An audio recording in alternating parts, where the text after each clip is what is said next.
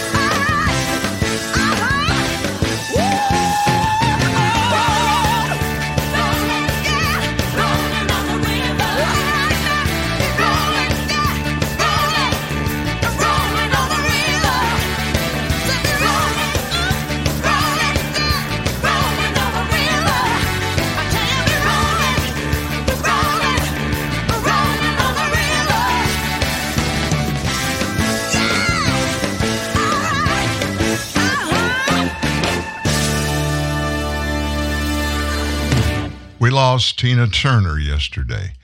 Don't know the official cause of death, but she uh, she lived a rough life. The beginning of that version of Proud Mary that was actually her biggest hit, and it wasn't one of her songs. It was a remake of John Fogerty and Creedence Clearwater Revival. John wrote that song. I know he was pretty happy years later when Tina decided to record it because he made a fortune off of that song. All that being said, music industry if you know anything about music, you love music, it's hard to put the politics in the industry together with the songs that you like. Unfortunately, you got to do that. You got to take the bad with the good, don't we? Speaking of that, bad with the good. Yesterday was a wild day in the United States of America. Florida Governor Ron DeSantis threw his hat formally into the ring. We all knew it was there already. We're going to visit a little bit about some of that stuff, but I want to weigh into something that to me is even more important facts. I still struggle when I listen to these politicians lie every day with impunity. They don't really care what the people think. And they weaponize those lies against the people that they represent when it's obviously supposed to be the other way around. If anybody lies to anybody, it would be voters lying to politicians. But we need those people to toe the line and give us factual information. Let me give you one example. What's the big thing hanging out there right now? It's our debt limit increase that Members of Congress, those in the White House, especially President Biden, they can't get their stuff together and realize you're not going to get a blank check, Mr. President. You're not going to be able to write checks for as much as you want to, all of your government giveaways. And your giveaways are not government giveaways, they're taxpayer tax money giveaways. Kind of like that debacle you created unilaterally at our southern border. You know, we have that structure. You may not remember it, Mr. Biden, because you are obviously a dinosaur in today's definition of political life. But you were part of crafting a bunch of federal immigration laws that took care of giving those people that need to get out of those egregious conditions and they owe, oh, we owe them the right to come just unilaterally into the country. Forget about those laws that you passed, and you're just going to wave them on in in direct contravention to the Constitution, your oath of office, you know, those things that you promised you were going to do and weren't going to do. Well, you're not doing the ones you were supposed to, and you're certainly doing the ones that you don't have a legal right to do all that being said, we are on the brink of, for the first time in American history, default on our debt payments. Those debt payments that that money's got to be put together, cobbled together to write checks for, or the interest on treasury bonds. That's the way we get our money. The government gets our money. Besides the dollars that you and I send to the IRS, we've got to have additional money, you know, to pay the bills. And so they sell treasury bonds, and the purchasers of those bonds, the reason they buy the bonds, first of all, they're safe investments. You feel, you feel pretty certain you can get your money back at the end of the day. But while the government is holding on to your money, that bond gives you interest payments. That's the bills that we must pay. Joe Biden, he just decided I thought I was elected president, but I guess I'm an emperor now because I don't have to do anything that people want to do. I can just do everything the way I want to do it. So you don't give me a blank check, we're going to default on the debt and I'm going to blame you. Talking, of course, to Republicans. So the Republicans, everybody just dismisses the fact that a couple of months ago, the Republicans passed a bill that raises our debt limit. And it had some stipulations on it, which almost every debt resolution that's ever passed, almost every one of them, have conditions, spending conditions, to make sure the money that is included in this debt limit increase doesn't just go to bridges to nowhere. You know what I'm talking about. Federal waste. We want it to be used for the American people and not for American politicians and giveaways. So, what's happening now? The House passed it. The Senate will not even take the bill up for considerations. Of course, they didn't put one together and send back over either.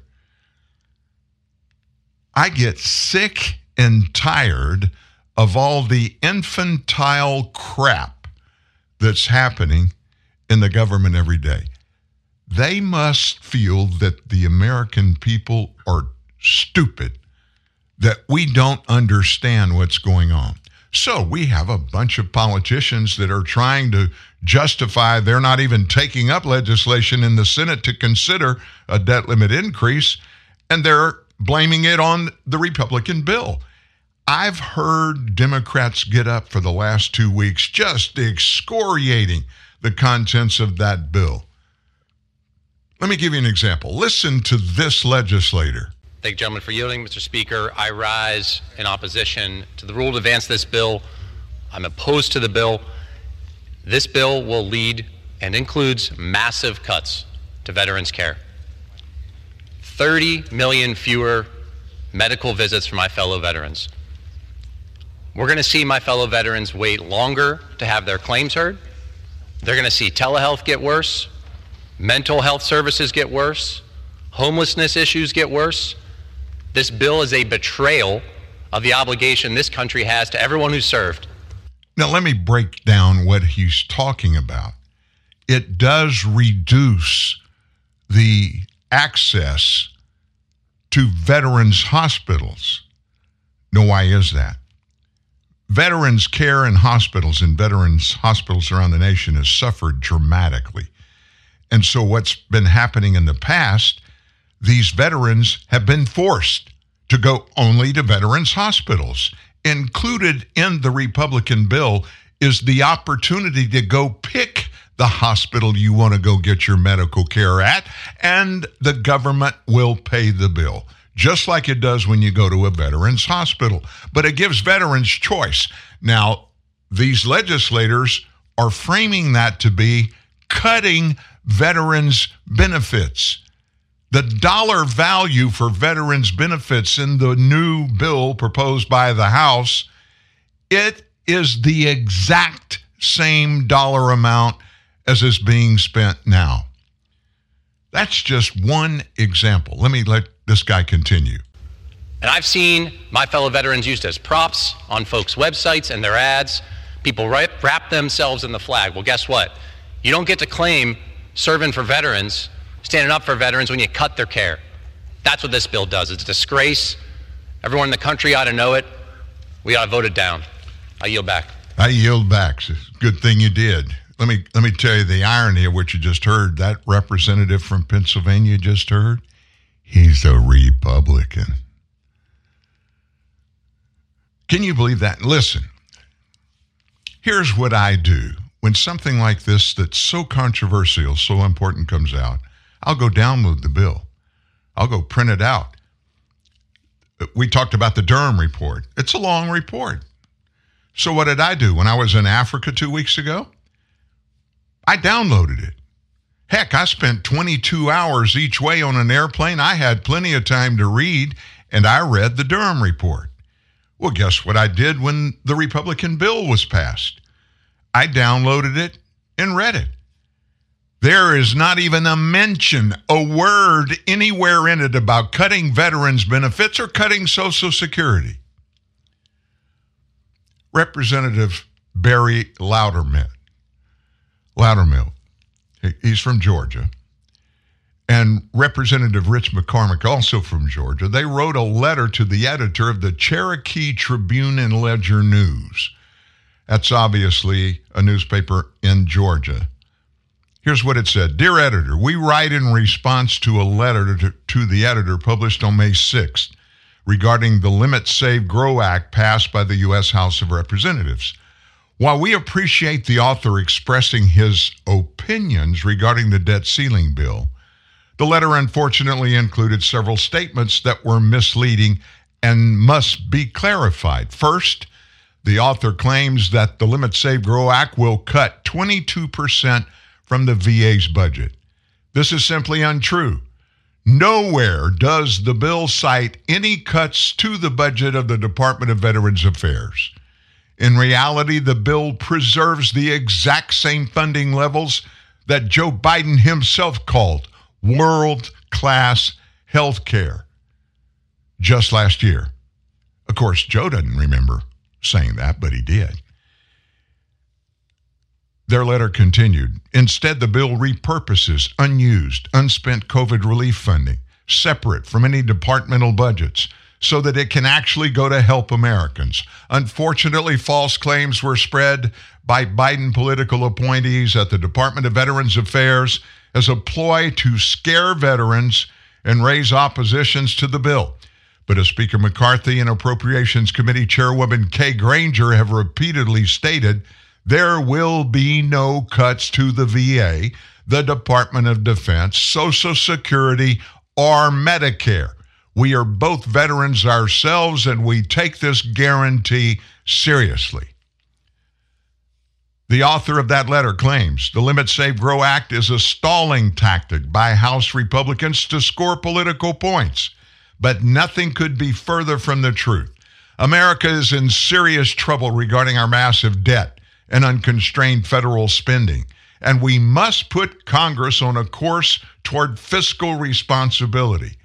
As stated by Speaker McCarthy, this legislation will rein in spending as well as boost American energy, lower energy costs for American families, and stop our dependence on foreign adversaries.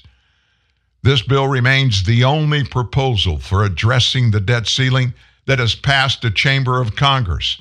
While the Biden administration may see this as an opportunity to score political points by spreading blatantly false information, we will continue fighting for fiscal responsibility in our federal government, keeping our nation safe and strong, and ensuring American veterans receive the care they deserve.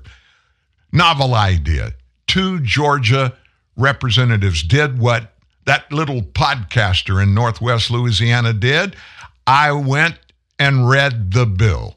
I read every provision in the bill. None of what you just heard these allegations say is factual. So, why? Why would they do this? Why would they lie incessantly? Because they're trying to make their political opponents look like despots, people that don't care about veterans or senior citizens. I'm a Social Security Medicare user recipient. And there's somebody listening that heard me say that, what I just said. I'm a Social Security and Medicare user. And the first thought that went to your head was, ah, there you go. I thought you were a Republican. I thought you were conservative. Well, I'm not Republican, but I am conservative. And conservatives don't depend on government handouts. I paid my entire 54 year in the workforce, every paycheck, I had money deducted from my check. Part of it went to Medicare benefits that I was to get when I, I retired at age 65 or whenever I retired. I had Social Security benefits deducted from every paycheck for the same purpose. I invested in my future. There's a big difference from living on handouts of the federal government and me investing my money over 50 years so that I would get some retirement. It's not sufficient to live on. You all know that. But I get retirement benefits from the investments that I made. That's the way the capitalist system works.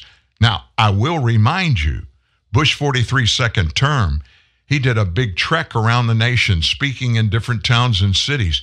He wanted to partially revise Social Security because economists looked at it, financial experts, they still are saying the same thing.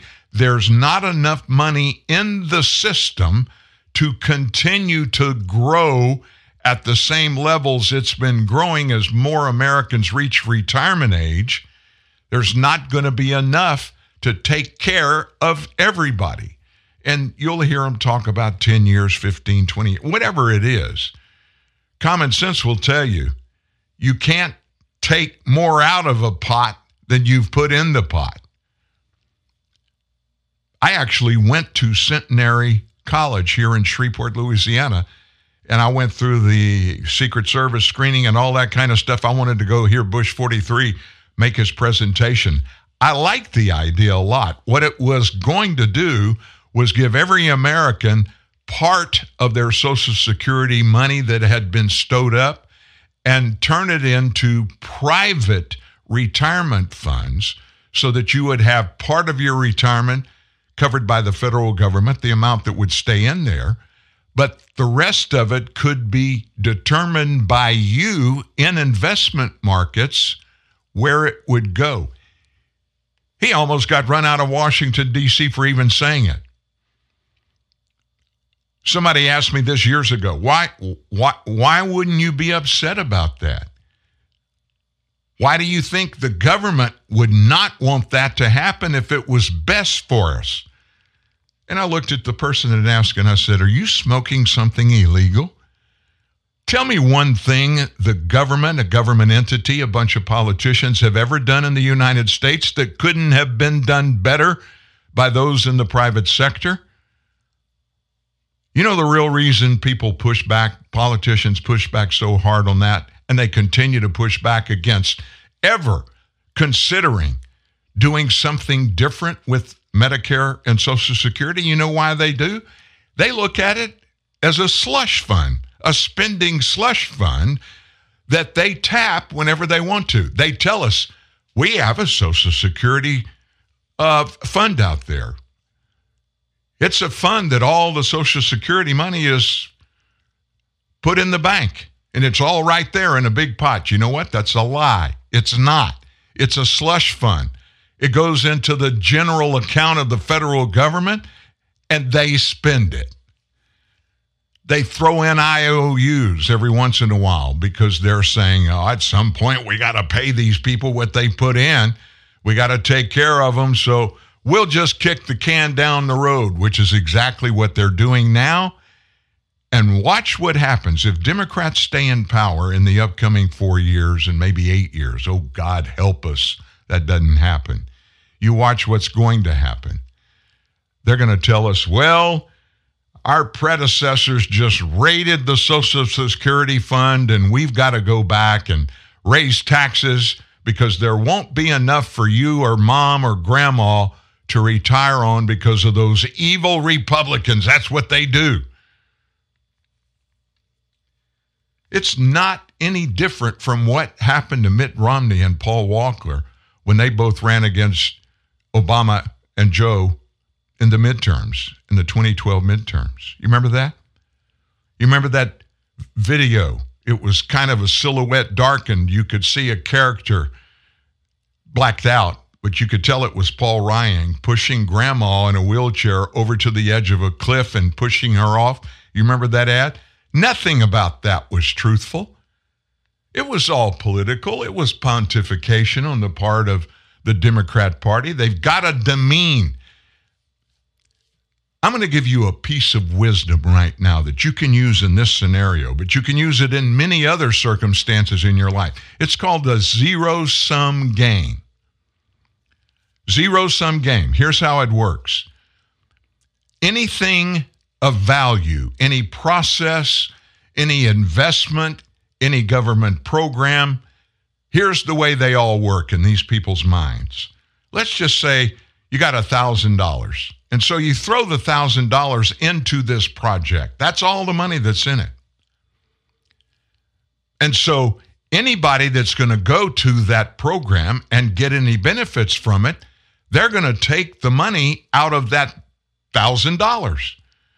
And there's only $1,000 total to go around. So, what does that mean?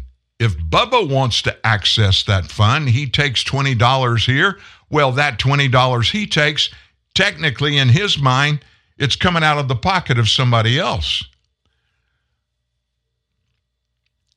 The antithesis to the zero sum game is this capitalism.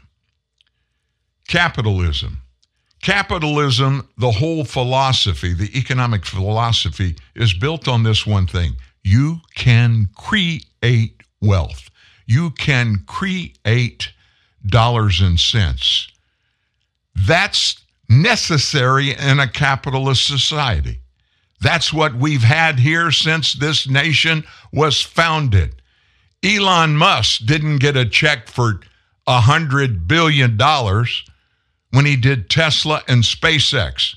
It didn't happen. He may have borrowed some money, but he took what he borrowed and increased it dramatically.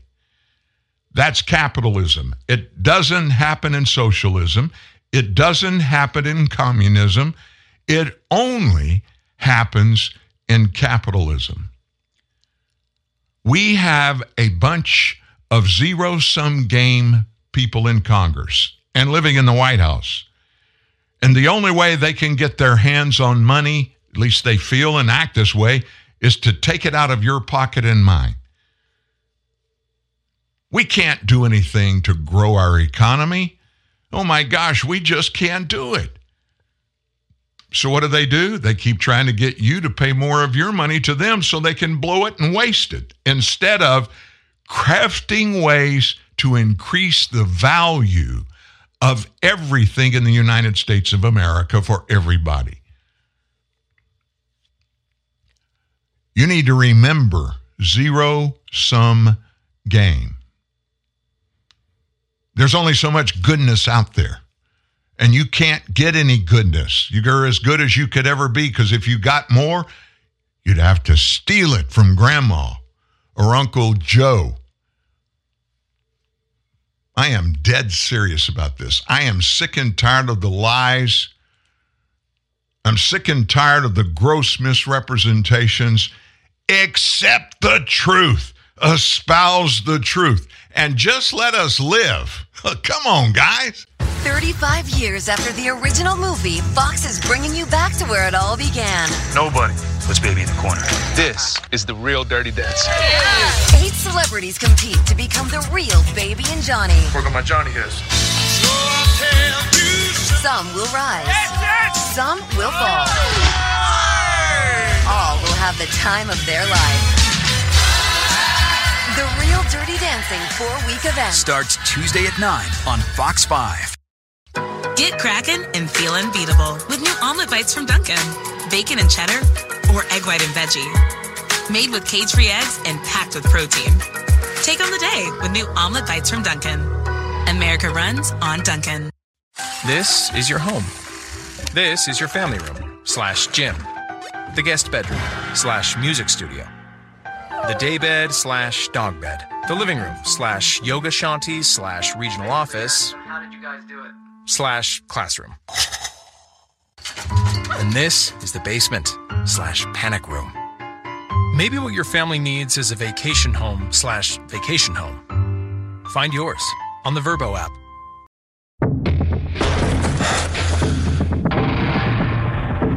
When playing football, you run up to 120 pitches. You work out 650 muscles you would stand three times your body weight.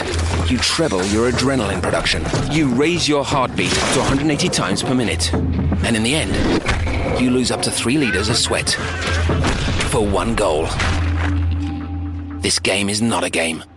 Gatorade works with no artificial colors or sweeteners. Locked and loaded with truth ammo. Taking aim at the problem, it's Dan Newman.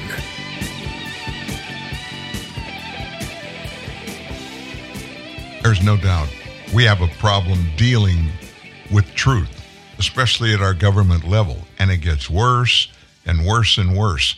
And there are so many things that happen every day in our society. I mean, across the country. You, you just look at any state. I mean, let's pick an obscure one like Montana.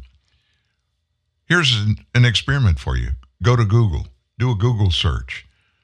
News events happening across the state of Montana, and just watch what shows up. Now, probably put in the spectrum of analysis, comparing it to, let's say, the Big Apple or Los Angeles, Chicago, Seattle.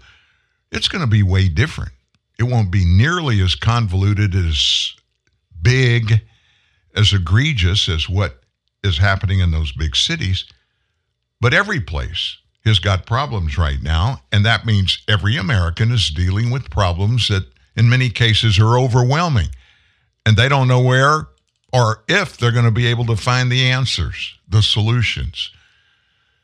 That's what living in a free society is all about. That's what the guarantee of liberty and justice for all, equal treatment under the law. That's what it's all about, and that's why it's so important. But we have these sycophants in Washington. Chuck Schumer, prime example. What's his one job? He's supposed to take care of legislation that is to be presented, considered in the U.S. Senate.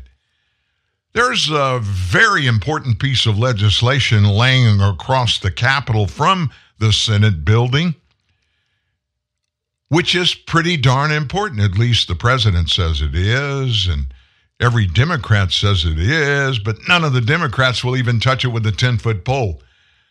There's no Senate debt limit bill. They didn't write one. So what do they do? They sit across the Capitol and throw rocks at the one that not only was written, it was debated, it went to committees to be analyzed. Committees analyzed it, brought it to the full floor.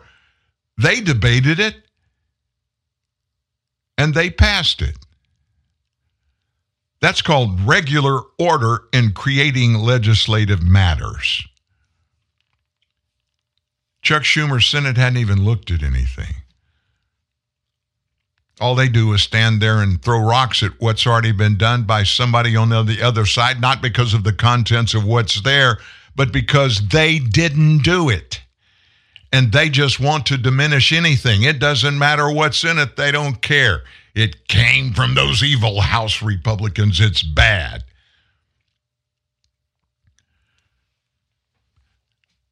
Thinking through the insanity that's coming from the left, the lies that continue to come from the left, I hearken back 13 years. Yeah, in many cases, I have an elephant's memory. I remember that African American lawmaker, member of Congress, he's still in Congress now from Georgia, when he was sitting on one of the military, I forget which committee it was, but it dealt directly with military matters, funding, uh, infrastructure projects, etc. And he had an admiral from the Pacific Fleet, I forget the admiral's name, sitting before him. And there was consideration being made for a big construction project on one of our military bases on Guam over in the Pacific. This lawmaker's name is Hank Johnson. So he listened to all of the technical descriptions of what was going to be added. It was a significant growth thing for our military base, a naval base there. So, Representative Hank Johnson from Georgia, he weighed in with his wisdom, telling everybody in that committee hearing how unwise it would be to add all of this infrastructure to Guam.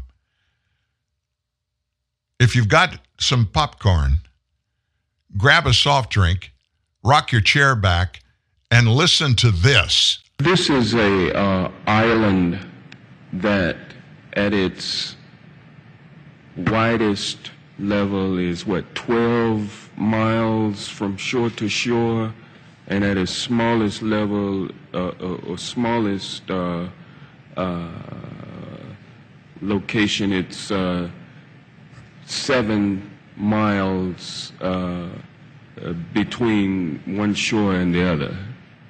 Is that correct?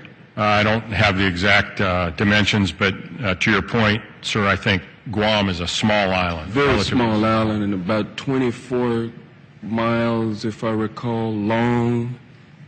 So 20, 24 miles long, about seven miles wide at the least widest uh, place on the island, and about 20, about 12 miles wide uh, uh, on the widest part of the island. And um, I don't know how many square miles that that is. Do you happen to know?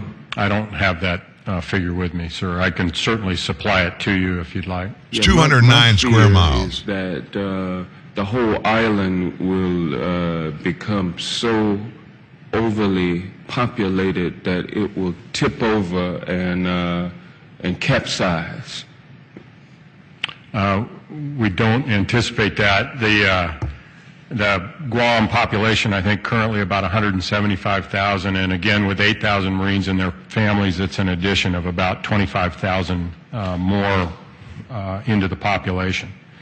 The whole island will uh, become so overly populated that it will tip over and uh, and capsize. Uh, we don't anticipate that. The uh, they don't anticipate it tipping over. Do I need to say anything about what you just heard? This is, oh, and by the way, this is Hank Johnson, representative from Georgia. He's still in the Congress. And when the debt limit bill that we've been talking about, when it came up, he voted no. So what's the alternative offered? They don't have one. It's just, nah, we don't like your bill. Nah, nah, nah, boo, boo. I'm voting no. And oh, by the way, because I voted no and we default on it, we're going to get up in front of the television cameras and lie some more and tell everybody it's you evil MAGA Republicans. These are the people that are leading a nation? oh, and their intrepid leader, Joe Biden, he's been preaching about we got to do the debt thing, yada, yada, yada. We got to work hard. Guess what he did this morning at 9 a.m. Washington time, 8 a.m. my time? They're still, the House of Representatives is still in session. The Senate's not even in Washington. And they had all day today, and they were put on notice by leaders in the House, both sides. Hey, listen, y'all hang close. We need to be ready to go. Any changes in the legislation that we have out there we got to get this debt limit thing passed. Joe Biden had his people announce this morning at 8 a.m. Central Time we're putting the lid on the day. Joe's going to Delaware for the weekend. Really worried about that debt limit thing, that default thing, right?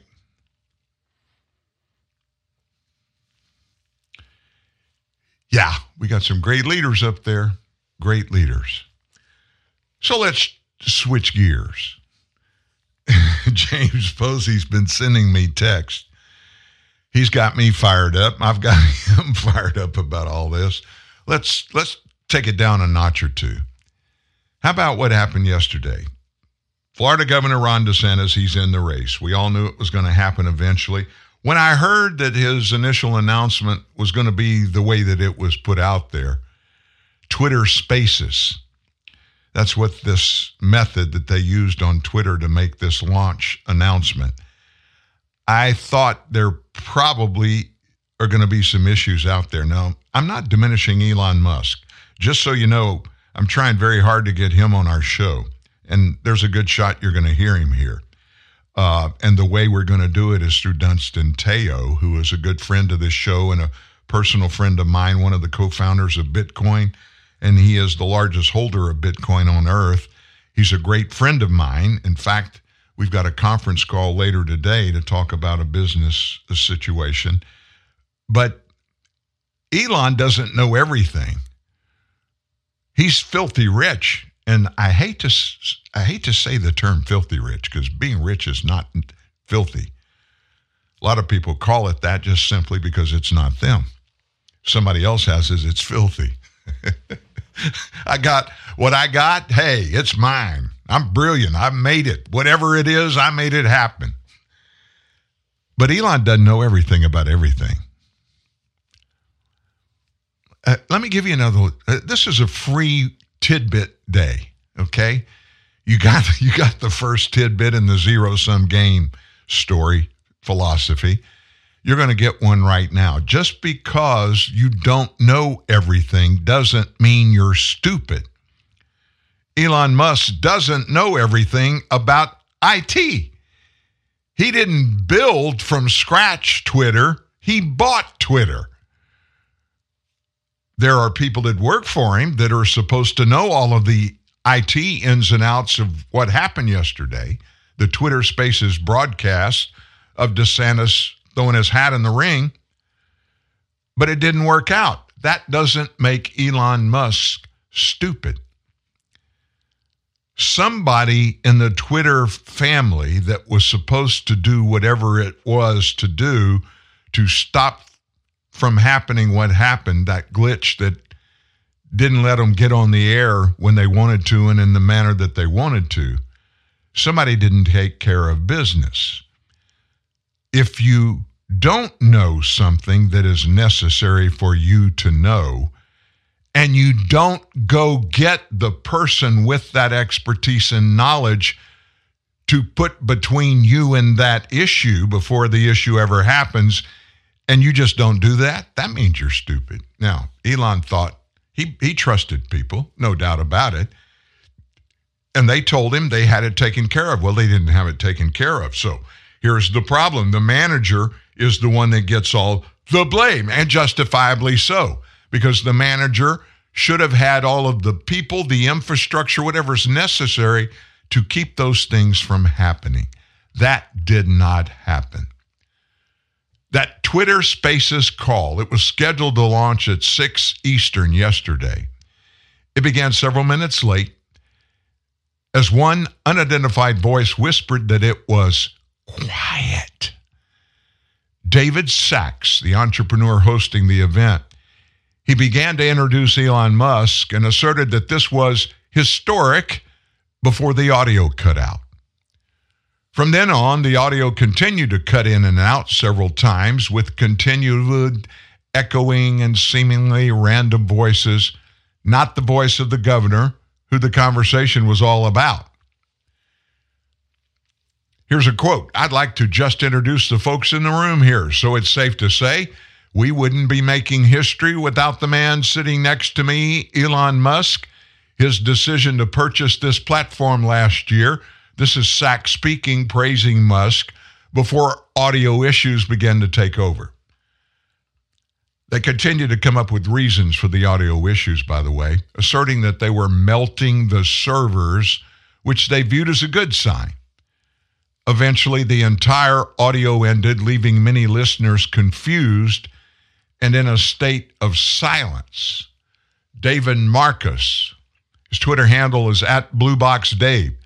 This is the most embarrassing thing that has ever happened to a presidential candidate, and it's not close. Just hold a rally. DC Draino. Boy, I love that handle. DC Draino. Is it just me, or is anyone else's Twitter space keep crashing during DeSantis' announcement? Audio keeps cutting out. An entire Twitter app crashes for me. Johnny MAGA. DeSantis got kicked out of his own space. However, DeSantis' team tweeted this It seems we broke the internet with so much excitement, urging people to donate to the governor's presidential campaign. That remained consistent for many who celebrated the amount of attention his campaign launch garnered on the social media giant. His own people said, It seems we broke the internet with so much excitement. While you're waiting, donate now. Bryan Griffin tweeted, There was so much enthusiasm for Governor DeSantis' vision for great American comeback that he literally busted up the internet. Washington is next. $1 million raised online in one hour and counting. John Cardillo, at Ron DeSantis is so popular he broke Twitter. Katrina Pearson, Elon Musk, and Ron DeSantis officially broke Twitter tonight. LOL. Jenna Ellis, just Mindy. Elon and Ron. Ron and Elon. Lisa Boothe. The disloyalty argument does not land. No one is owed anything in life. Everything must be earned, including a nomination. Brendon Leslie, Donald Trump responds to DeSantis' imminent 2024 campaign, saying he can't win and is disloyal. At Cernovich, DeSantis broke the internet. And it goes on and on and on and on. So let's put let's put something in perspective. Let's be straight. I'm going to give you my opinion. And remember, I don't do that lightly when it comes to presidential races. Back in 20 I guess it was early 2015, late 2014, when, whenever Donald and his bride came down the escalator in Trump Tower. I forget which month it was. And this is before I'd started the website, truthnewsnet.org, and certainly before TNN Live. On Facebook, I posted, now this is before he and Melania came down the escalator, so they hadn't even formally announced. And there was speculation, very little speculation, that he was really going to take the chance. I predicted that if he ran, he would win. He would beat Hillary because she was the odds on favorite to get the Democrat nomination. And I, am telling you that to tell you this, to put it in perspective. I don't do this lightly. Trump will win in 2024. And then I'm going to tell you the big mistake Ron DeSantis made. And you probably already know what I'm going to say. He had, if he would just if he would have just gone to Washington or not even Washington anymore, gone down to Mar-a-Lago and sat down with Donald Trump, Trump would have done anything and everything that he could possibly do, as he had already done. Remember this Trump is a big reason that DeSantis won re election as governor. He threw all of his support to Governor DeSantis. And it was a very contentious race, even the initial race where he won the governorship. If DeSantis would have gone and sat down with former President Trump and told Trump, look, Mr. President, you did a phenomenal job. You did a great job for me, and I'm very appreciative. I'm loyal to you. I think the Make America Great Again is the best political program that's ever been created, and I'm a part of it. I picked it up from you. I'm using it and using it very successfully in the entire state of Florida. And the results are very obvious. I want to help you carry that message to the next level in your second presidential term. I would like for you to consider to bring me aboard as your vice presidential candidate. And then what I would like was for us to together make it better. I will learn from you for four years, and then I want you to help me to launch an eight year, two term in the White House. If DeSantis had done that, and I still don't think it's too late for that, but for American conservatism, think what that would have done. We would have had already four years of Donald Trump and his Make America Great Again policies, and we all lived through what those did for every American. And Americans from coast to coast liked it. There are a bunch of Democrats that want to denigrate it. They were very quick to put their hands out for their increased income the extra money they had to spend because of the decrease in the cost of everything, including income taxes. And while that's going on, the federal government had more tax revenue coming in than ever, even in the face of those horrible Trump tax cuts that cost the federal government billions of dollars. The government had more to spend than it's ever had. Why? Because reducing taxes increases revenue across the board. companies have more money to spend, and they spend it. And they spend it with other companies. People that make more money, they have more money coming in. They pay lower taxes, they have more disposable income. They dispose of the income. It's not brain surgery to figure these things out and to watch them play out through our history, and it proves things. Facts are facts. Pontification is pontification, and the two are very seldom the same thing, especially in politics. Well, well, well. so, what's everybody thinking about DeSantis and Trump? Because that's going to be all the talk. Of course, Donald Trump, he's still he's still in the crosshairs of the Department of Justice. Alvin Bragg, the prosecutor in New York, everybody hates him.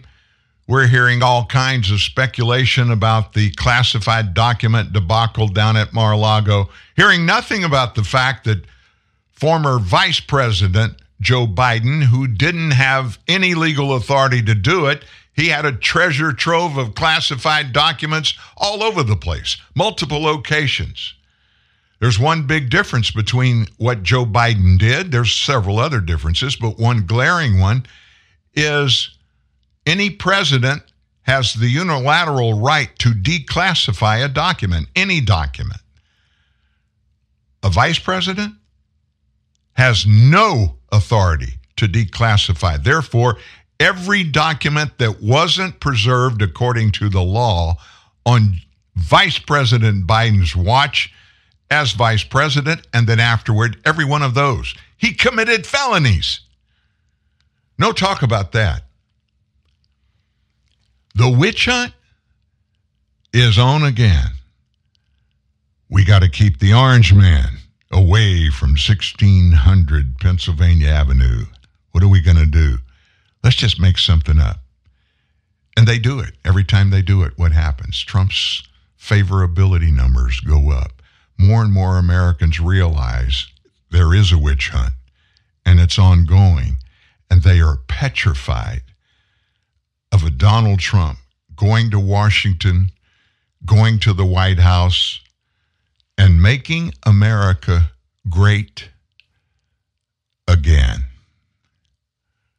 They can't stand that because the way Donald Trump and anybody makes America great again is giving the government and the power of the nation back to the people and authoritarian rule, totalitarian rule, top down, socialism, whatever you want to call it. It doesn't work when the people control it. It's a lot to take in, but when you need a refresher, it's all here. 24 7, 365. Every podcast, every blog. TNN, the Truth News Network. TruthNewsNet.org. It's amazing. He's talking about motorcycle insurance, and people love it. of course, they love the savings they're going to get with Geico, but it goes beyond that. You deserve to save. Heard that before. You deserve to save. I know. I need you to hear me.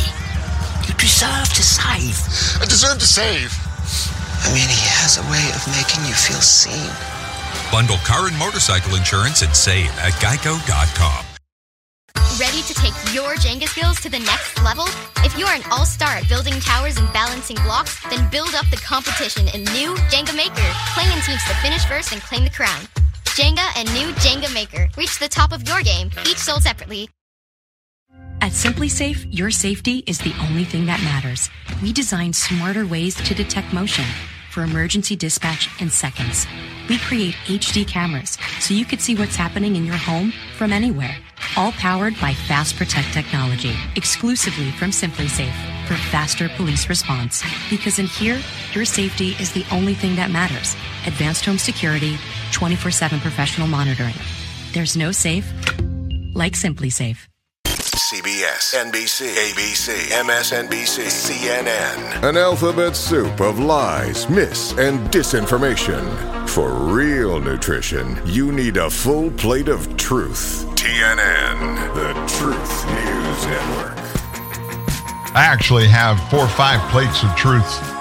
Got a good meal for you. You just need to buckle down and stay right where you are.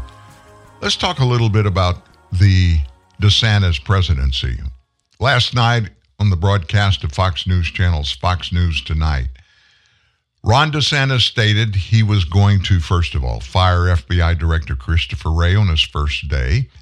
And he argued that Republican presidents have accepted the canard that the DOJ and FBI are independent. They are not independent agencies. They are part of the executive branch. They answer to whoever the elected president of the United States is. As an example, he said if the FBI or DOJ, whatever, collude with a tech company to try to censor information, everybody involved with that would be fired immediately if I were the president. DeSantis said, I would not keep Chris Wray as director of the FBI. There would be a new one day one. I think that's very important. In terms of an attorney general, you need someone that's got a really strong backbone. You need somebody that knows that if you are going in there, you're going to take care of business. The Washington Post is not going to like you. The New York Times is not going to like you. You're going to get attacked by CNN, and you got to wear that as a badge of honor. You can't try to please polite society because otherwise you'll just get captured by the institution itself. And I think the DOJ and the FBI have lost their way.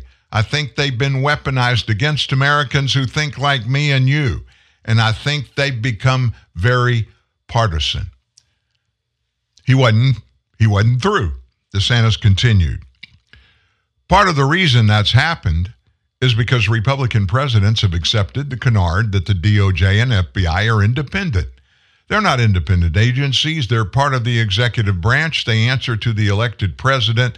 So, as president, you have a responsibility to be involved in holding those agencies accountable, clearing out people who are not doing the job, and making sure they're doing the people's business and they're not abusing their authority. For example, and he went through the censor information again. In other words, I just quoted Governor DeSantis, and he's saying the same thing in back to back paragraphs. Why would he do that? He's he's a smart guy. He really is. I've I've really liked him even when he was a member of the House of Representatives. I thought he did a great job. You know what's going on now? He's trying to switch gears. He's got to think and talk differently because he's running for president. He's not running for governor anymore. And being a president is way, way different from being a governor. Now, Donald Trump didn't know that. He didn't say that. I said that. Trump was never president. He didn't even ever run for any office, period. He's run for one office, office of the presidency, period. But there are a lot of things that you don't know about unless you've been through them. And DeSantis, on a much smaller scale, about a 150th scale of running for the president, he did it twice in governor in Florida, and he won both. So I'm not trying to denigrate DeSantis. I'm just saying, just because DeSantis or, or any other governor has done a good job in their own state doesn't automatically transition into being a good president. And Donald Trump, as good as it was in his first year, he, there were hurdles he could not jump over. He didn't know how to handle them. And that's the case in every administration. You can't prepare for everything. You can plan, but you've got to leave some whole opportunities in your plan because there are going to be things that pop up that mess your whole concept and plan up. You've got to be able to make some minor changes. Hopefully, they're just minor on the fly and not mess up when you do that. Now, DeSantis did say yesterday he would deal with China as the United States' foremost geopolitical threat if he were elected 47th president of the U.S. In an interview with Fox not long after announcing DeSantis emphasized the need to recognize that China is a threat to our nation and he highlighted the growing interdependence between the two economies. DeSantis drew a comparison with the Cold War, pointing out that during that time, the U.S. had minimal economic interaction with the Soviet Union. However, he expressed concerns about the current level of reliance on critical supplies from China, particularly highlighted during the COVID 19 pandemic. To address this, he emphasized the importance of restoring critical manufacturing capabilities within the U.S. He said, We have critical things that we rely on, our foremost adversary for now. During COVID, it was almost everything. He proposed the establishment of robust relationships with key allies such as Japan, Korea, India, and Australia. By the way, Governor DeSantis, we had those relationships, Japan, Korea, India, and Australia, when Trump was in the White House. Under Joe Biden, not so much. DeSantis believes that by working closely with those nations, the U.S. can effectively counter Chinese expansionism in the Pacific region. That's his opinion. That's a big, tall order to fill, though. Really big. Why? The biggest thing is, it is the biggest thing China, and it's right there in their backyard. Additionally, DeSantis stressed significance of recognizing China's increasing presence in our hemisphere and the potential threats that it poses to our national security. Like China's flooding our southern border now with those Chinese things, you know, those people that are from China. And Joe Biden's letting them in, and they're waving them on in. Hundreds and hundreds of them. We don't know who they are either. We don't know what they were doing back in China before they got to our border. We just know they're illegal, and Joe Biden doesn't care. He's letting them in, just like he's let every other illegal immigrant in across our southern border. DeSantis said, I think we need a 21st century version of the Monroe Doctrine, where we're making sure that our own backyard is a freedom zone he was referencing a U.S. foreign policy position from the late 19th and early 20th centuries that viewed foreign intervention in the Americas as potentially a hostile act. He voiced concern about leftist governments in Latin America inviting Chinese influence into the region, stating that it has negative implications for our national security. He called for a proactive approach to counter such actions and ensure the protection of American interests in the Western Hemisphere. He said he's dissatisfied with the current administration's handling of China. He criticized Biden for what he perceived as a lack of firmness in dealing with the Chinese. He suggested Biden's approach may even be encouraging China's involvement in issues like Ukraine and Russia. In Florida, the governor's taken a bunch of measures combating Chinese Communist Party influence there, including signing a bill earlier this month that blocks the Chinese from buying farmland anywhere in the state or making land purchases within 10 miles of sensitive locations like military bases, ports, or power plants. Earlier this month, DeSantis decried the folly of prior American policies that allowed China to rise economically at the United States' expense. Remember, they told us if you put China in the World Trade Organization and grant them most favored trade status, that they would end up becoming a capitalist democracy. That's what the elites were saying would happen. In reality, China got more rich. They created a massive industrial base and they've used that to fuel more military and really to fortify Chinese leader Xi Jinping's ambitions. So let's just believe that's the reality of what happened. The elites in this country let us down. More and more people are going to weigh in, and we're going to hear more and more opinions about DeSantis as this campaign begins to pick up speed and momentum, and we see him out and about. We're going to learn a whole lot more about what he wants to bring to the table. And speaking about that, last night, Laura Ingraham at Fox News on her show, we very seldom have her quotes or comments on our show. But she said something very salient last night, and I'm just going to let her tell you what that is. The Trump DeSantis duel to come. That's the focus of tonight's angle. Now, how tiresome is commentary like this? But it's very important to expose him for who he is, which is not a regular politician, but a violent cult leader. He leads a powerful cult of personality. The Republican Party that has become a cult of personality around Donald Trump. So we're supposed to believe that Trump's voters are only attracted to kind of his in your face, bare knuckle style? Like a fighter who's refreshingly unwoke? Well, that's nonsense. What his core supporters firmly believe is that as of now, Trump is the only candidate who has credibility on four vital policy issues. Now, Trump has a proven record of standing up to China. Both Biden and the GOP establishment want a partnership with China. Remember, Trump ignored big business and used tariffs to our advantage against China. Biden, he's itching to remove them. We're not looking to decouple from China. We'd like to see this relationship get onto a better footing. A growing China that plays by international rules is good for the United States and the world. Thank you, Janet. Now, Trump is opposed to open borders. Both Biden and the GOP establishment support open borders. The Biden Harris administration announced those sweeping measures that I mentioned uh, moments ago from the state and DHS uh, to expand legal pathways, launch regional process centers, surge uh, asylum officers and judges, and more. She reads really well. Trump is opposed to never ending wars and wants to reform our national security establishment. Both Biden and the GOP establishment support it, and both have a record of spending trillions and trillions on failed wars and we will support U- Ukraine's defense for as long as it takes.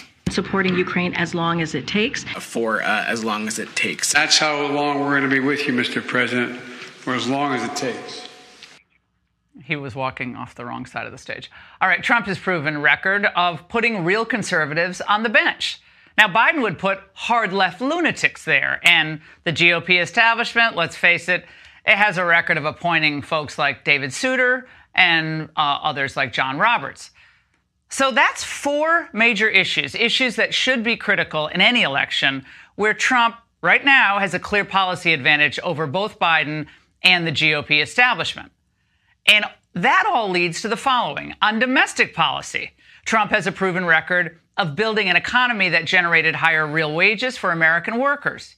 Now, neither the Biden administration nor the old GOP guard can say the same. And on social policy, Trump led us to a huge victory to overturn Roe versus Wade. Oh, we know what the GOP establishment failed to do. Yeah, overturn Roe versus Wade eh, for only 40 years. And by the way, Trump did all of this while facing impeachment and the fraudulent Mueller investigation. So simply attacking Trump as a person or his style, it ain't going to work. If you want to win the GOP nomination, you're going to have to convince the voters that you're going to do the right thing on China, on the borders, obviously the economy, on the military, and judges. I, I don't think that many people really believe that Mike Pence, Tim Scott, Nikki Haley would really be able to stand up to the GOP establishment on any of those issues. So if you vote for them, you're effectively voting for Mitch McConnell, and almost no one in the GOP anymore agrees with Mitch McConnell. So that leaves Ron DeSantis, who certainly has shown a willingness to think for himself and to take positions and to push policies that don't match up with the GOP establishment. He's taken on the CCP by barring their land purchases in a state. He stood up to the corporate wokesters, and he's built an impressive diverse base of support. So tomorrow night, when he announces, it's time for him to make his positions crystal clear on the key issues where Trump currently has a significant advantage. Now, check out this head to head poll. If he does the right thing on those issues, well, we could have a real horse race, could. If he thinks he can run as Trump light, I believe he's going to be disappointed. Next summer, we'll skip ahead a year. The GOP base wants its nominee to make four big points at the convention. Number one, we will stand up to China. Number two, we will enforce our border. Number three, we will reform the national security state. And number four, you bet we're going to appoint socially conservative judges. They also want a candidate who's going to campaign everywhere. Remember our motto here on the Ingraham Angle no state and no city left behind. And that means appeal to working people of all backgrounds, build a multicultural majority. Now, for years, Trump has been their only option. Remember what Trump did to grow Hispanic support and some African American support among black males. DeSantis changed the math with Latinos in Miami Dade County. Huge turnaround there. And now we're going to see if he can replicate that elsewhere. So we hear that DeSantis is going to announce his candidacy on Twitter with Elon Musk, I guess, interviewing him. Well, last November, Musk endorsed DeSantis, but now he says he's neutral and he just wants someone who's, quote, normal as president. I don't know what that means. You know, people run for president are, uh, and I guess, are they normal? I don't know. Although Musk is impressive, as we have said in many, many ways, he's obviously a genius in many, many ways. His neutrality is probably good news for DeSantis, given the fact that Tesla's dependence on manufacturing and sales in China could be an issue that Trump brings up. But for anyone running on the GOP side, this has to be a campaign for America, not a campaign for the donors. Again, Trump's already proven his America First bona fides. DeSantis still has work to do. He has a lot of people to convince. That's the way I see it tonight, late May 2023. And that's the angle. Late May 2023. Can you believe we're already almost halfway through 2023? Laura, actually, the reason I, I, I brought that to you, yes, it was from night before last I wanted you to hear her opinion of what's ahead in the fight for the 2024 nomination. And let me just say this there's no question in my mind this is going to be the most important election in our lifetimes, principally because it's the one going on right now. But even more importantly, it is a generational election. And I'm not talking about an 80 year old and another 80 year old and a 50 something year. I'm not, that's not what I'm talking about. I'm talking about a generation of Americans, a whole generation of Americans are living in this particular time, and we have all of this insanity that's been put on the plate in front of us. None of it, or very little of it, makes any sense whatsoever. And the stuff that does make sense that we can grasp scares us to death. Like bringing in another seven, eight, maybe 10 million illegal immigrants and then just pushing them out into the nation with no plans, no infrastructure, no legal conversations. In fact, every part of that is illegal breaking multiple federal laws every day. And all of it, 100% of it, comes at the expense of the American people. There's no conversation, there's no discussion. And people want to call Donald Trump and quote unquote MAGA Republicans fascist. Do these people, let me just ask you this, I'll personalize it to you. Do you know what a fascist is? Do you honestly know what a fascist is? Let's do this. Let's real quick. Definition of fascist. This will be quick. The meaning of fascism is a political philosophy, movement, or regime such as that of the fascist people that exalts nation and often race above the individual and that stands for a centralized autocratic government headed by the dictatorial leader, severe economic and social regimentation, and forcible suppression of any and all opposition. That's fascism. I'll read it again. A political philosophy, movement, or regime such as that of the fascisti, that was in Italy, that exalts nation and often race above the individual and that stands for a centralized autocratic government headed by a dictatorial leader, severe economic and social regimentation, and forcible suppression of opposition. That, my friends, sounds like Joe Biden to me. Donald Trump, in his four years and way before that, he has for his lifetime been all in for the people. Everything he did, he talked about doing it for the people. None of it, none of it was done for the government.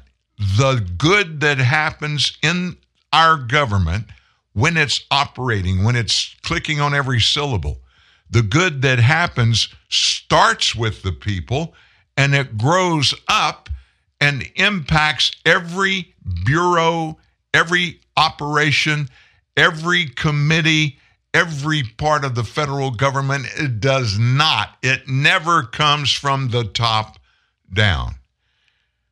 Joe Biden's world, everything comes from Joe Biden in the White House.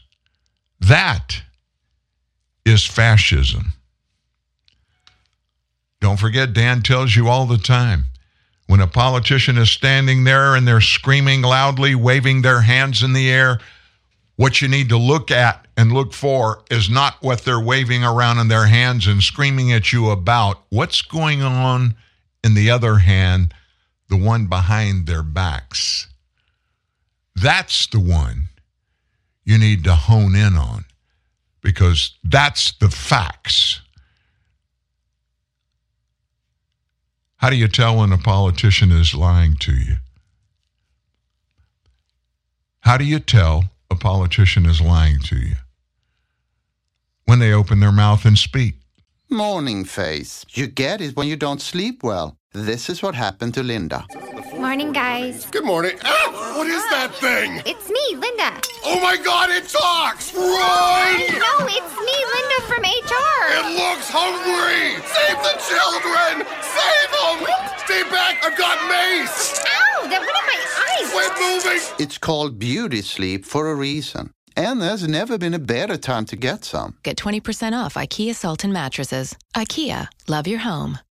Join the Truth News Net army of the informed. Be on the cutting edge when a new story is posted at TNN. Sign up at the homepage of truthnewsnet.org. We never share, we never sell your email. The only thing we're selling is the truth. Join the TNN family today. We're growing from Bangor, Maine to Saigon, from Berlin to Moscow, from Rio Linda to Krakow, Poland, from Sevilla, Spain to McAllen, Texas, and Caribou Landing, Canada, from Salzburg, Zurich, and Milan to Shreveport, Louisiana, and all points in between.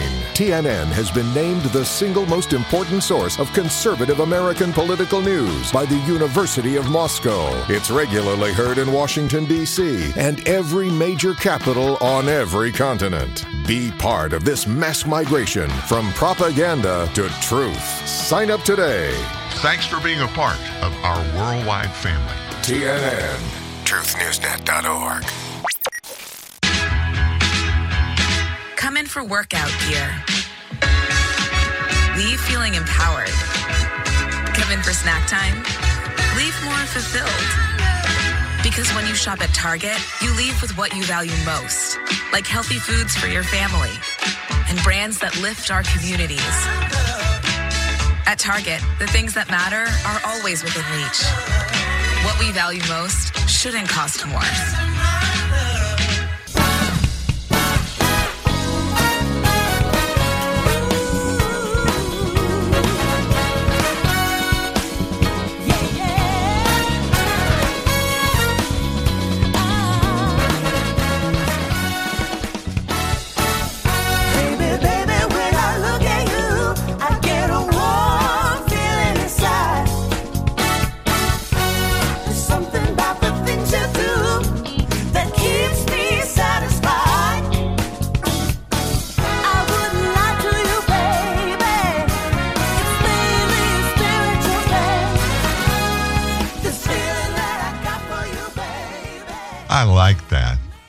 Chaka Khan. What a great song.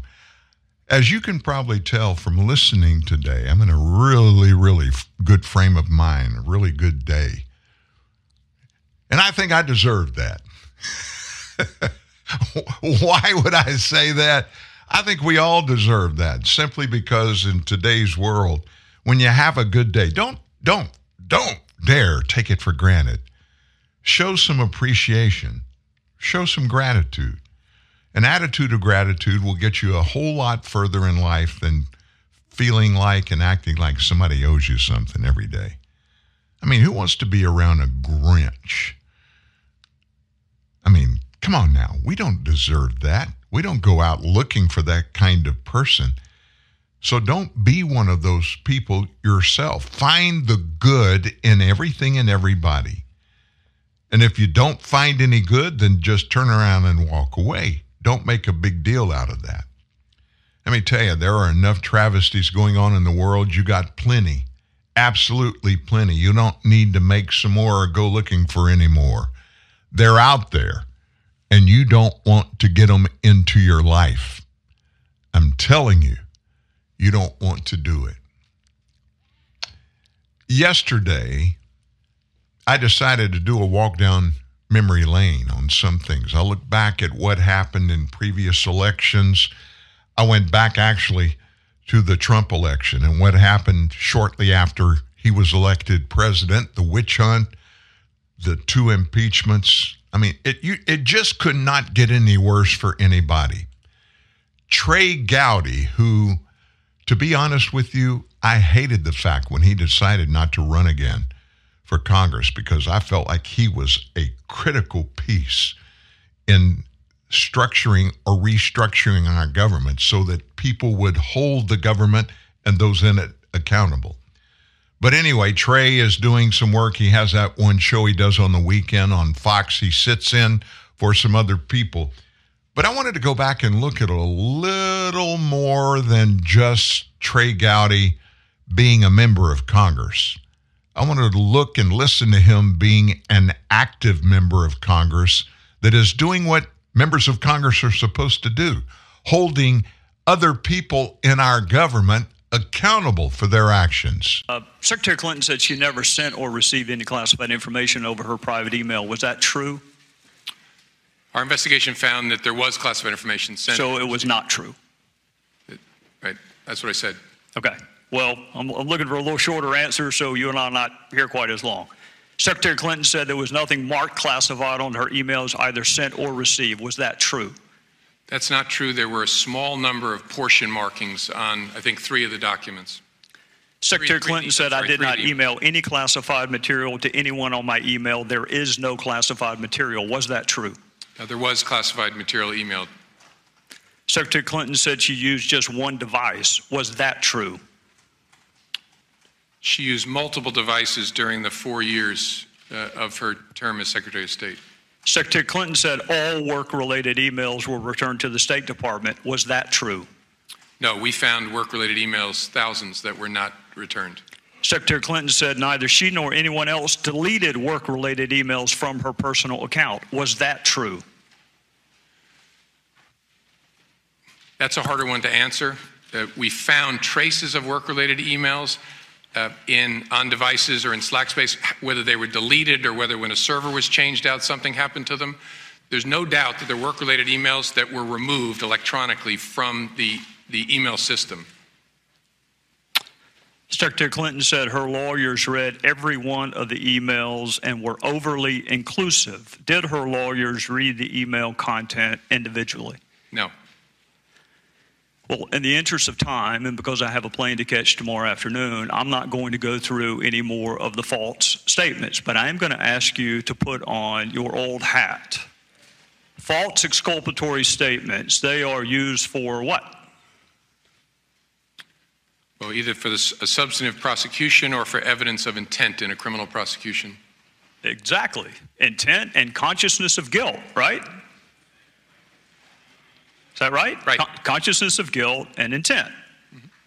Uh, in your old job, you would prove intent, as you just referenced, um, by showing the jury evidence of a complex scheme that was designed for the very purpose of concealing the public record. And you would be arguing, in addition to concealment, the destruction that you and I just talked about, or certainly the failure to preserve. You would argue all of that under the heading of content. You would also intent. You would also be arguing the pervasiveness of the scheme, when it started, when it ended, and the number of emails, whether they were originally classified or upclassified.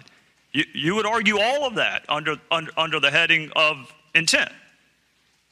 You would also probably, under common scheme or plan, argue the burn bags of daily calendar entries or the missing daily calendar entries as a common scheme or plan to conceal. Two days ago, uh, Director, you said a reasonable person in her position should have known a private email was no place to send and receive classified information. Uh, you're right, an average person does know not to do that. Uh, this is no average person. This is a former First Lady, a former United States Senator, and a former Secretary of State that the President now contends is the most competent, qualified person to be president since Jefferson. He didn't say that in 08, but he says it now. She affirmatively rejected efforts to give her a state.gov account. She kept these private emails for almost two years and only turned them over to Congress because we found out she had a private email account. So you have a rogue email system set up before she took the oath of office, thousands of what we now know to be classified emails, some of which were classified at the time. One of her more frequent email comrades was, in fact, hacked, and you don't know whether or not she was. And this scheme took place over a long period of time and resulted in the destruction of public records. And yet you say there is insufficient evidence of intent. You say she was extremely careless, but not intentionally so. Uh, you and I both know intent is really difficult to prove. Very rarely do defendants announce, on this date, I intend to break this criminal code section just to put everyone on notice, I am going to break the law on this date. It never happens that way. You have to do it with circumstantial evidence. Or if you're Congress and you realize how difficult it is to prove specific intent, you will formulate a statute that allows for gross negligence. Uh, my time is out, but this is really important. You mentioned there's no precedent for criminal prosecution. My fear is there still isn't. There's nothing to keep a future Secretary of State or President from this exact same email scheme or their staff. And my real fear is this it's what the chairman touched upon this double track justice system that is rightly or wrongly perceived in this country. That if you are a private in the Army and you email yourself classified information, you will be kicked out. But if you are Hillary Clinton and you seek a promotion to commander in chief, you will not be. So, what I hope you can do today is help the average person, the reasonable person you made reference to, the reasonable person understand why she appears to be treated differently than the rest of us would be. These private emails for almost two years and only turned them over to Congress because we found out she had a private email account. So you have a rogue email system set up before she took the oath of office, thousands of what we now know to be classified emails, some of which were classified at the time. One of her more frequent email comrades was, in fact, hacked, and you don't know whether or not she was. And this scheme took place over a long period of time and resulted in the destruction of public records. And yet you say there is insufficient evidence of intent. You say she was extremely careless, but not intentionally so. Uh, you and I both know intent is really difficult to prove. Very. He's repeating himself there. But I wanted you to go back same way I did yesterday when I was just looking up things, trying to get some perspective of some of the issues we're facing in this presidency. And to be quite honest with you, this it will go down. It already is. I think most of us can agree on this. Many of us can at least it's going to go down as, if not the worst, one of the worst administrations in U.S. history. And it's going to take some time to undo all of the damage that has been done by not just Joe Biden, but everybody in his administration and the bureaucrat hangers on, the ones that are on the periphery around the real doers in his administration. People like Alejandro Mayorkas and his Secretary of Health and Human Services, Javier Becerra. Those people are creating problems that will take years, maybe even decades, to straighten up. It is impossible for Americans to know everything about everybody just from a campaign.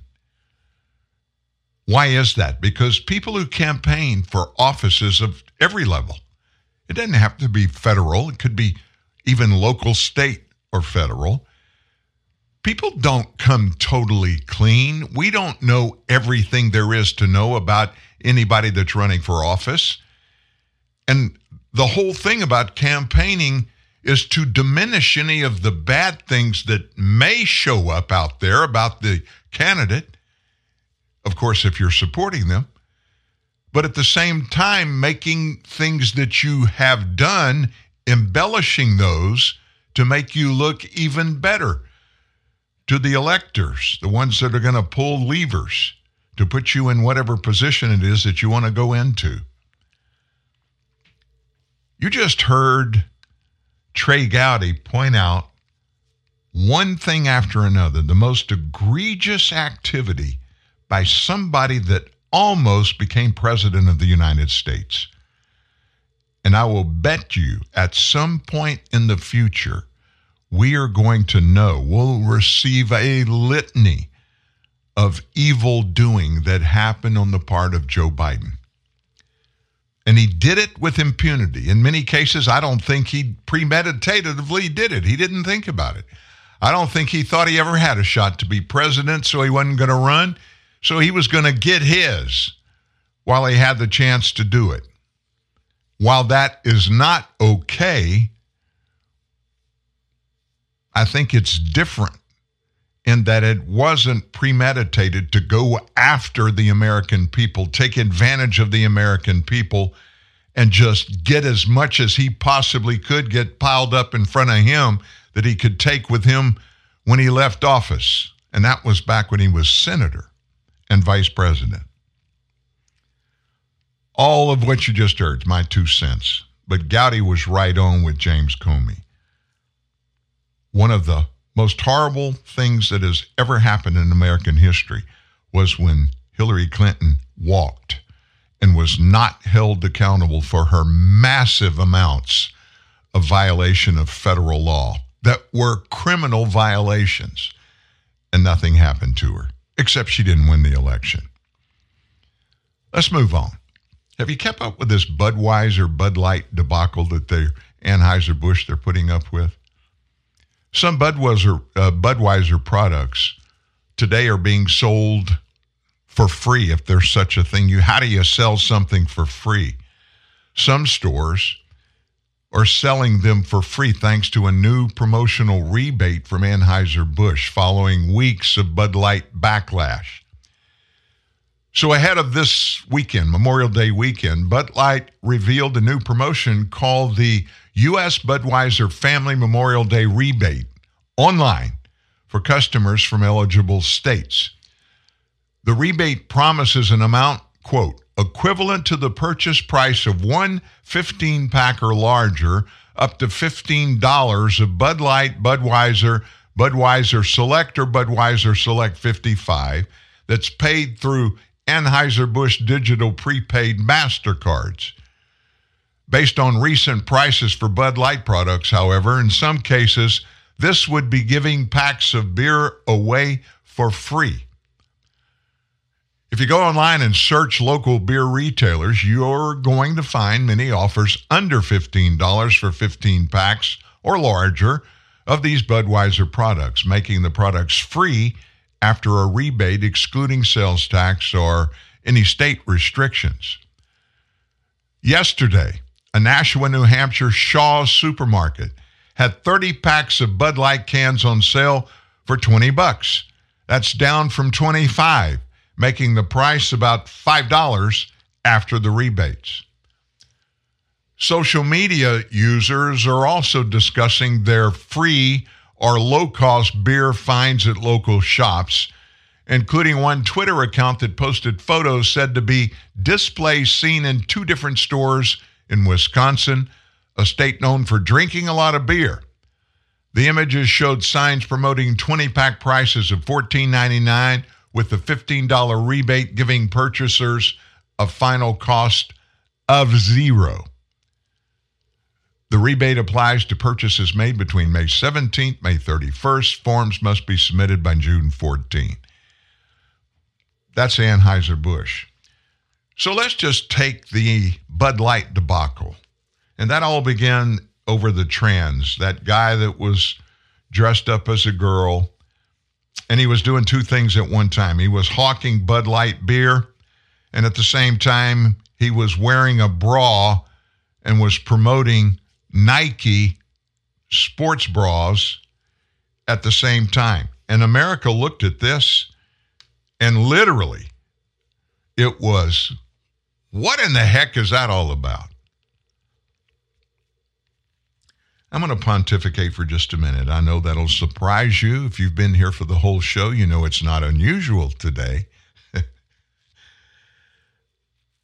Look, we have reached a point in the nation where substance means hardly anything, if anything at all. Political perspective, narrative, ideology, those are the only things that count in this generation in which anything and everything goes. Every day we're finding out that medical professionals have been slaughtering our children, doing it very quietly, in many cases, people not even knowing about it, in many cases, doing so illegally. I'm talking about gender surgeries, where they're castrating young boys, taking women's young women's breast off irreversible things doing to these young people in America. And they're doing it in the name of the same reason this guy danced around drinking Bud Light, trying to sell a sports bra for Nike, and he didn't have any breast. Now, that has nothing to do with the beer he was hawking, but it has to do with sports bras.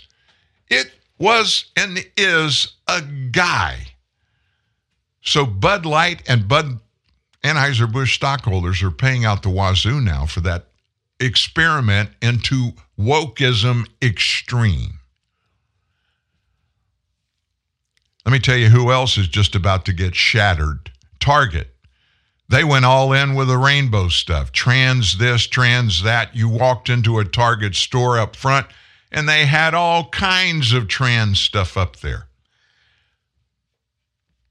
I'm going to get you to do something.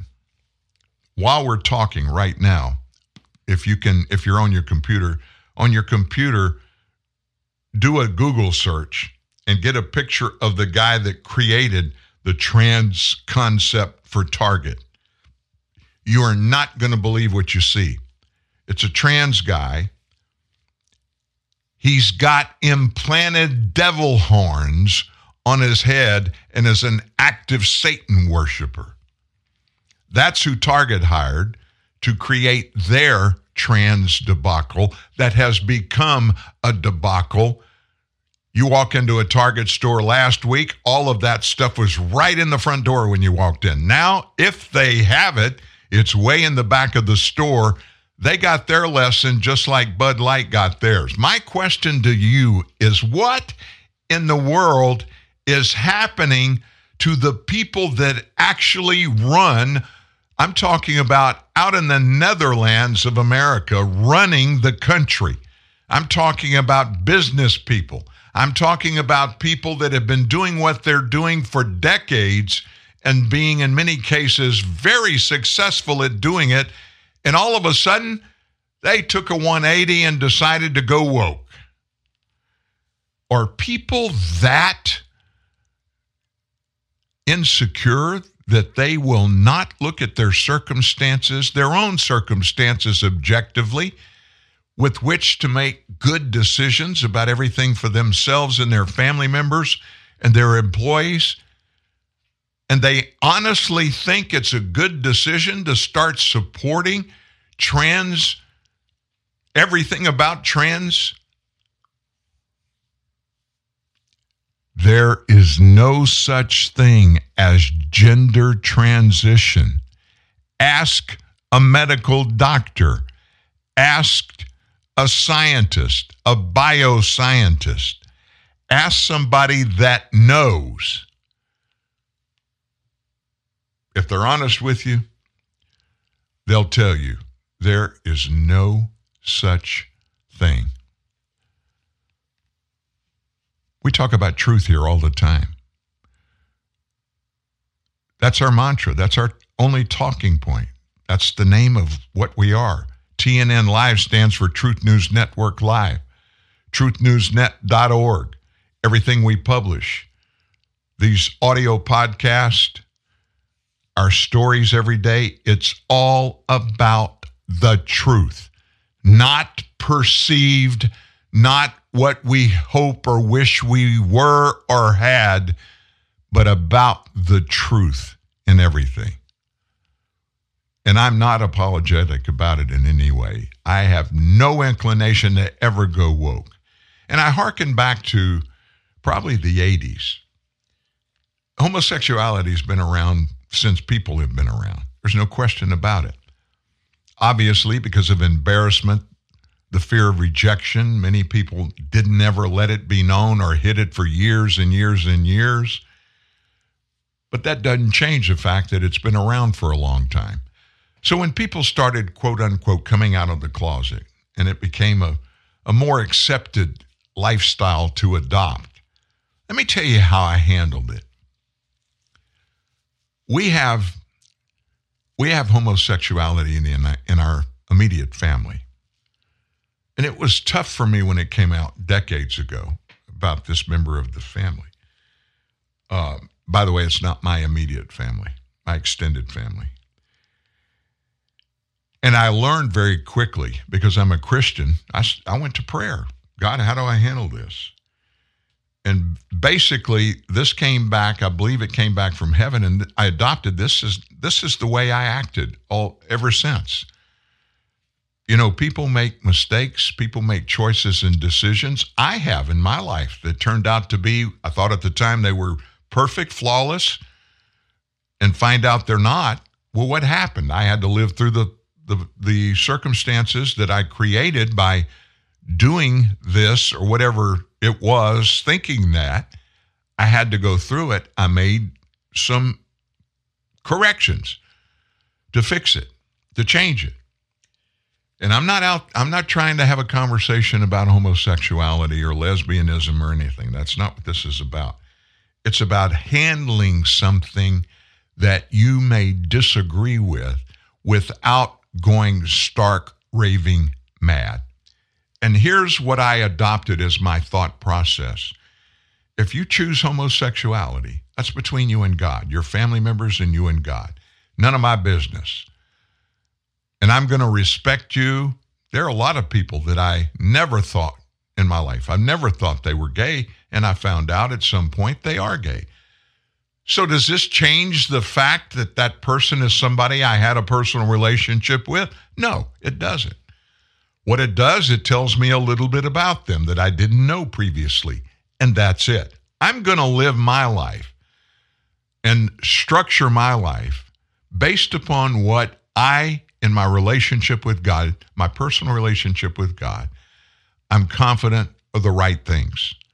I'm going to trust you to do the same thing if and when you do things that I disagree with being the right things, I have no power or authority to usurp your thoughts or your opinions and replace them with mine. Under certain circumstances, I may have a conversation with you about it just for the purpose of education and making sure you know you've heard both sides of whatever it is and then let you make your own choices and decisions.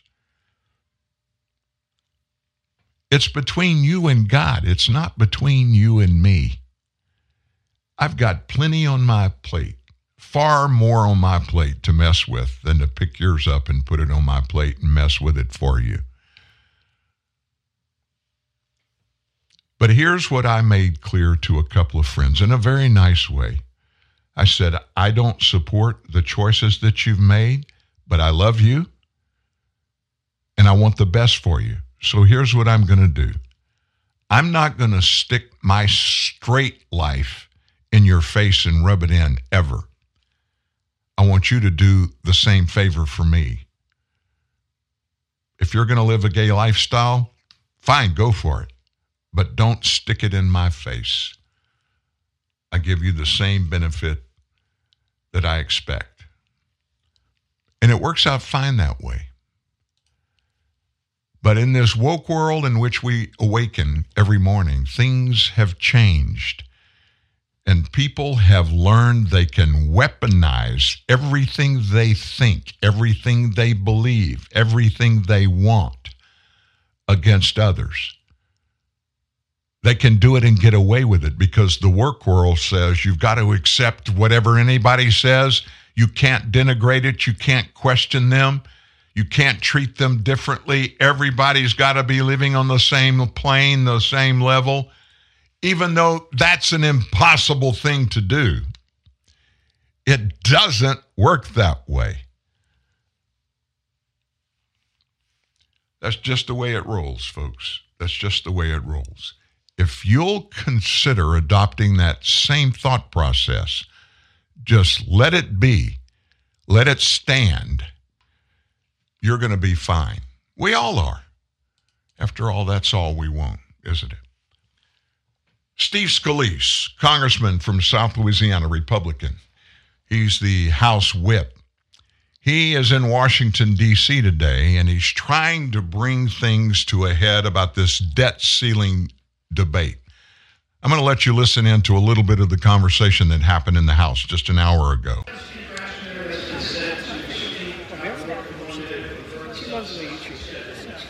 Without objection. Speaker, as we all know, the House has already voted to address the debt ceiling. In fact, on April 26th, the House is not in order.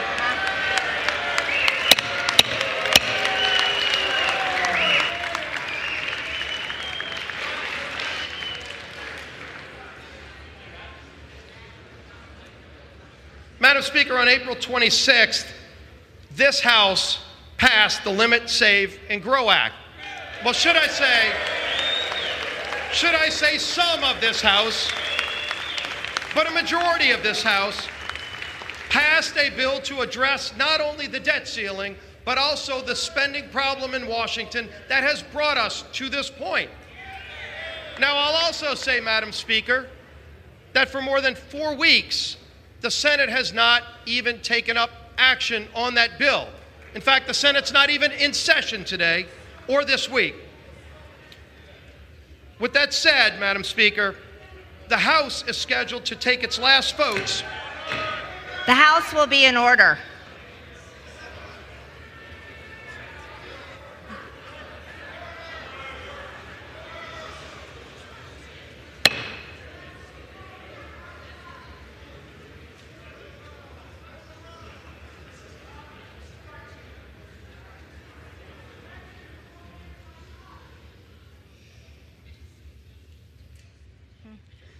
The gentleman is recognized. Thank you, Madam Speaker. Following tomorrow's votes, if some new agreement is reached between President Biden and Speaker McCarthy, members will receive 24 hours' notice in the event we need to return to Washington for any additional votes either over the weekend or next week. Additionally, we will allow all members to have 72 hours to review any such legislative text that may become, come before us relating to the debt ceiling before final passage of that bill.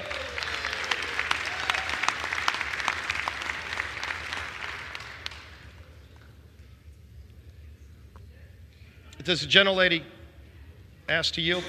Thank you for yielding to my colleague. I, I don't know how my colleagues across the aisle who voted for the Default on America Act are going to look our veterans in the eye this Memorial Day. You, you have presented our country with an impossible choice devastating cuts or devastating default. Hungry families or homeless seniors, kids without classrooms or parents without jobs. Empty VA clinics are clinics or empty savings account. And now you're sending us home with no resolution. That's the plan. To default, to run out the clock. Well, I have some good news for you. 213 Every single member of the Democratic caucus has signed the discharge petition.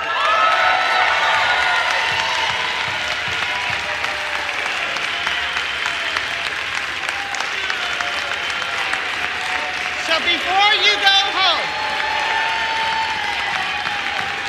before you go home, it only takes five patriots, five patriots to join us in the fight for the American people.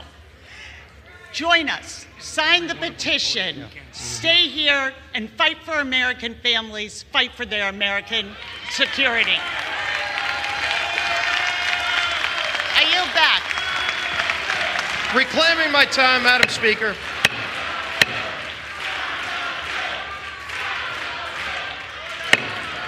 The House will be in order.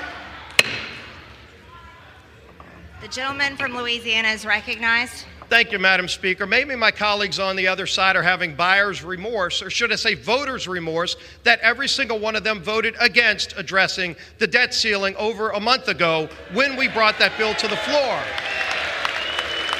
Now, Madam Speaker, there is a remedy. If anyone in this chamber, including my friends on the other side, would like to see this problem addressed, they should go over to the Senate side, or frankly, there's no one there. They should get on the phone and call the Democrat senators who run the Senate and chose to be out this whole week because they took this so seriously, or call the White House and ask the president why he took 97 days off after the first meeting with Speaker McCarthy when the Speaker was ready to negotiate. We're still here. We have done our job. We have acted. We are, in fact, the only body in this town who has actually taken steps to address the debt ceiling and the spending problem in Washington. I would encourage the Senate to take up the bill. I would encourage the president to get engaged and address this problem, but we already have. The votes are on the board. I ask that the House be in order and there be some decorum on the other side.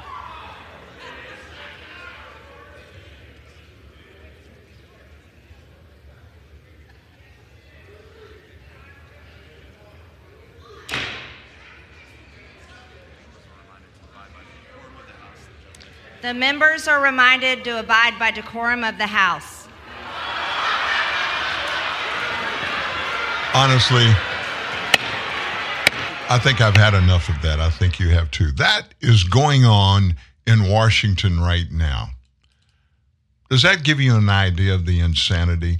Did you hear that Democrat member de- just destroyed destroyed Republicans or tried to destroy their credibility with voters that were listening in, like you and me, when she said, What are you going to say, you Republicans, when your constituents find out that you're cutting veterans' benefits? Not a single dollar in the bill is removed from veterans' benefits or from Medicare benefits or from Social Security benefits. This is America. This is 2023. Telling the truth in government no longer matters if it ever did.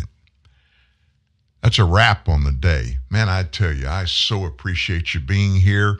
I want you to have a great Thursday. We're going to wrap up the week together tomorrow morning, beginning at 9 a.m. Central, and we want you here for that. Have a great Thursday. We'll see you then at TNN Live. This